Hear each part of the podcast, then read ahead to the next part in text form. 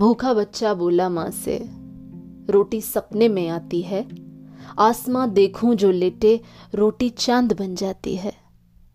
मेरे पास नहीं है खाना, मेरे लिए भोजन ही खजाना। कचरे में तो मिल जाएगी, रोटी डस्टबिन में रहती है।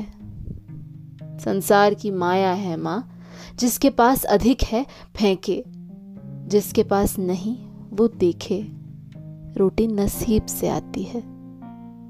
बर्बाद न करो भोजन को, दान में दे दो भूखे को।